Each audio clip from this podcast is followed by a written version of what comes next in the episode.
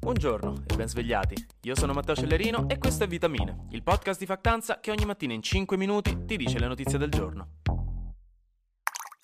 Oggi partiamo con le brutte notizie che iniziamo il lunedì col botto, tra l'altro una scelta di parole ironica se sapeste quello che sto per dirvi, e poi andiamo con un po' di gossip da ombrellone e finiamo con una buona notizia. Poi non dite che non ci tengo la vostra salute mentale perché di sicuro i giornali che oggi ho dovuto filtrare non hanno avuto la stessa premura. In Ucraina diverse autorità stanno lanciando l'allarme perché la centrale nucleare di Zaporizhia, che è la più potente d'Europa, sembra essere sotto un forte rischio di danni che potrebbero diventare catastrofici a causa dell'attività di guerra circostante. La centrale è occupata dai russi che tengono lì un botto di artiglieria e munizioni e lanciano missili in continuazione, sapendo che l'Ucraina non può farci nulla perché, ecco, sai com'è? A uno non verrebbe di sparare neanche una pistola d'acqua nella direzione di una centrale nucleare. Fatto sta che però tutte queste attività hanno già danneggiato la struttura e stanno rendendo difficoltoso a quei poracci ucraini che la gestiscono, che sono i dipendenti della Energoatom, di gestirla in sicurezza. Quindi la AIEA, che è l'Agenzia Internazionale per l'Energia Atomica dell'ONU, ha lanciato un allarme più urgente di quando la vostra migliore amica vi dice che la vostra crash sta passando dietro di voi al McDonald's di quartiere e visto che gli state dietro da mesi con l'unica mossa fatta di avergli messo qualche like alle storie di Instagram, forse è il caso di alzarsi e andargli a parlare prima o poi. Comunque, ecco, la IEA ha detto che si sta davvero giocando con il fuoco e si rischia una catastrofe nucleare che Chernobyl e aver versato l'acqua sulla tovaglia al ristorante in confronto. C'è attenzione, non vi mentirò. Hanno chiesto quindi di fermare le attività militari vicino alla centrale e di andarla a visitare con dei loro rappresentanti. Intanto, visto che i russi stanno organizzando nei territori occupati dei referendum, fondamentalmente per iniziare un processo di annessione, Zelensky ha detto che non ci devono neanche provare, che l'Ucraina è la sua pischella e non si devono azzardare, altrimenti chiude i negoziati per la pace. Però almeno sulla costa le cose vanno un pochino meglio, perché altre quattro navi cariche di grano, gran turco e olio sono partite ieri dall'Ucraina verso la Cina, l'Italia, la Turchia e l'Iran. Un giornalista ha chiesto a Zelensky se ha intenzione nei prossimi mesi di ridurre gli sforzi ucraini per evitare la crisi alimentare globale e lui ha risposto mais. Invece passiamo a notizie più succose, perché quando vi dico che abbiamo bisogno di gossip da ombrellone e che l'Italia ne è piena intendo proprio questo, e chi se ne frega se non abbiamo avuto un singolo governo che è arrivato fino alla fine da decenni a questa parte. A noi la politica italiana ci piace così, controproducentemente imprevedibile. Questo perché Calenda ha deciso di fare il matto e lasciare la coalizione con il Partito Democratico, dopo che settimana scorsa invece si erano messi belli che d'accordo.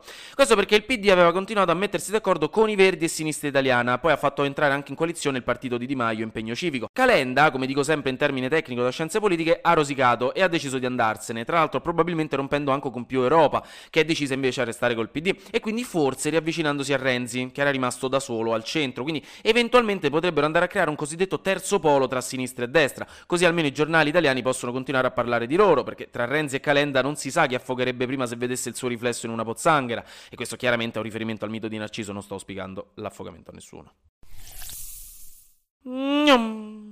Flash News. A causa della siccità, nel Po hanno trovato una bomba della seconda guerra mondiale, mentre in Nevada in un lago hanno trovato per la quarta volta dei resti umani. Se continua così sta siccità, tempo due settimane, da qualche parte troveranno quella maglietta che vi piaceva tanto tanto, ma che poi venerdì sera vi siete ricordati che è un po' che non la vedete più, ma a caso proprio mentre cercavate di dormire, chissà dove sta. Il mondo dello sport invece è preoccupato perché secondo degli studi il cricket, che è il secondo sport più popolare al mondo, sarà uno degli sport in assoluto più colpiti dal cambiamento climatico, perché con i match che durano fino a 5 giorni e per ore di fila, tutte le imbragature che si devono mettere per giocare, perché non è che giocano in pantaloncini corti e crop top, con il caldo diventa devastante giocare per i giocatori, quindi niente, un motivo in più per far smettere a Kylie Jenner di prendere il suo jet privato per portare a spasso il cane. Infine ci si domanda se le paleoliche messe nel mare non creino problemi seri alle balene nei dintorni, perché le paleoliche fanno un casino allucinante e questo rumore potrebbe addirittura essere una delle cause degli spiaggiamenti delle balene, ma anche per tutto il resto della fauna marina. Quindi inizia a Taranto, vicino a un parco eolico marino, uno studio di tre anni per capire se queste pale fanno danni. Ci ritroviamo qui tra tre anni fondamentalmente per vedere che dicono. Bella. Chiudiamo con un'ottima notizia, perché negli Stati Uniti il Senato ha approvato un disegno di legge da 740 miliardi di dollari per provare a mettere una pezza al cambiamento climatico e anche per diminuire i prezzi delle medicine, che per qualche motivo hanno messo tutto insieme. I soldi verranno presi aumentando le tasse per le aziende, quindi non ci sarà spesa pubblica, ma anzi sul lungo termine diminuirà anche il deficit statale, quindi top.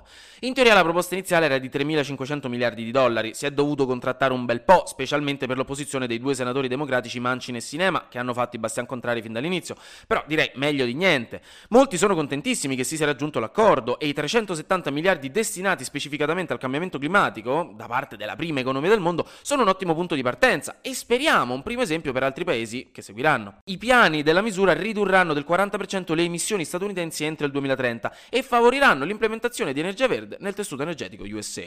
La proposta adesso dovrà passare di nuovo alla Camera per l'approvazione, ma visti i numeri dei democratici lì non dovrebbero esserci problemi. Bene. Anche oggi grazie per aver ascoltato Vitamine. Noi ci sentiamo domani perché sarà successo di sicuro qualcosa di nuovo e io avrò ancora qualcos'altro da dirvi. Buona giornata.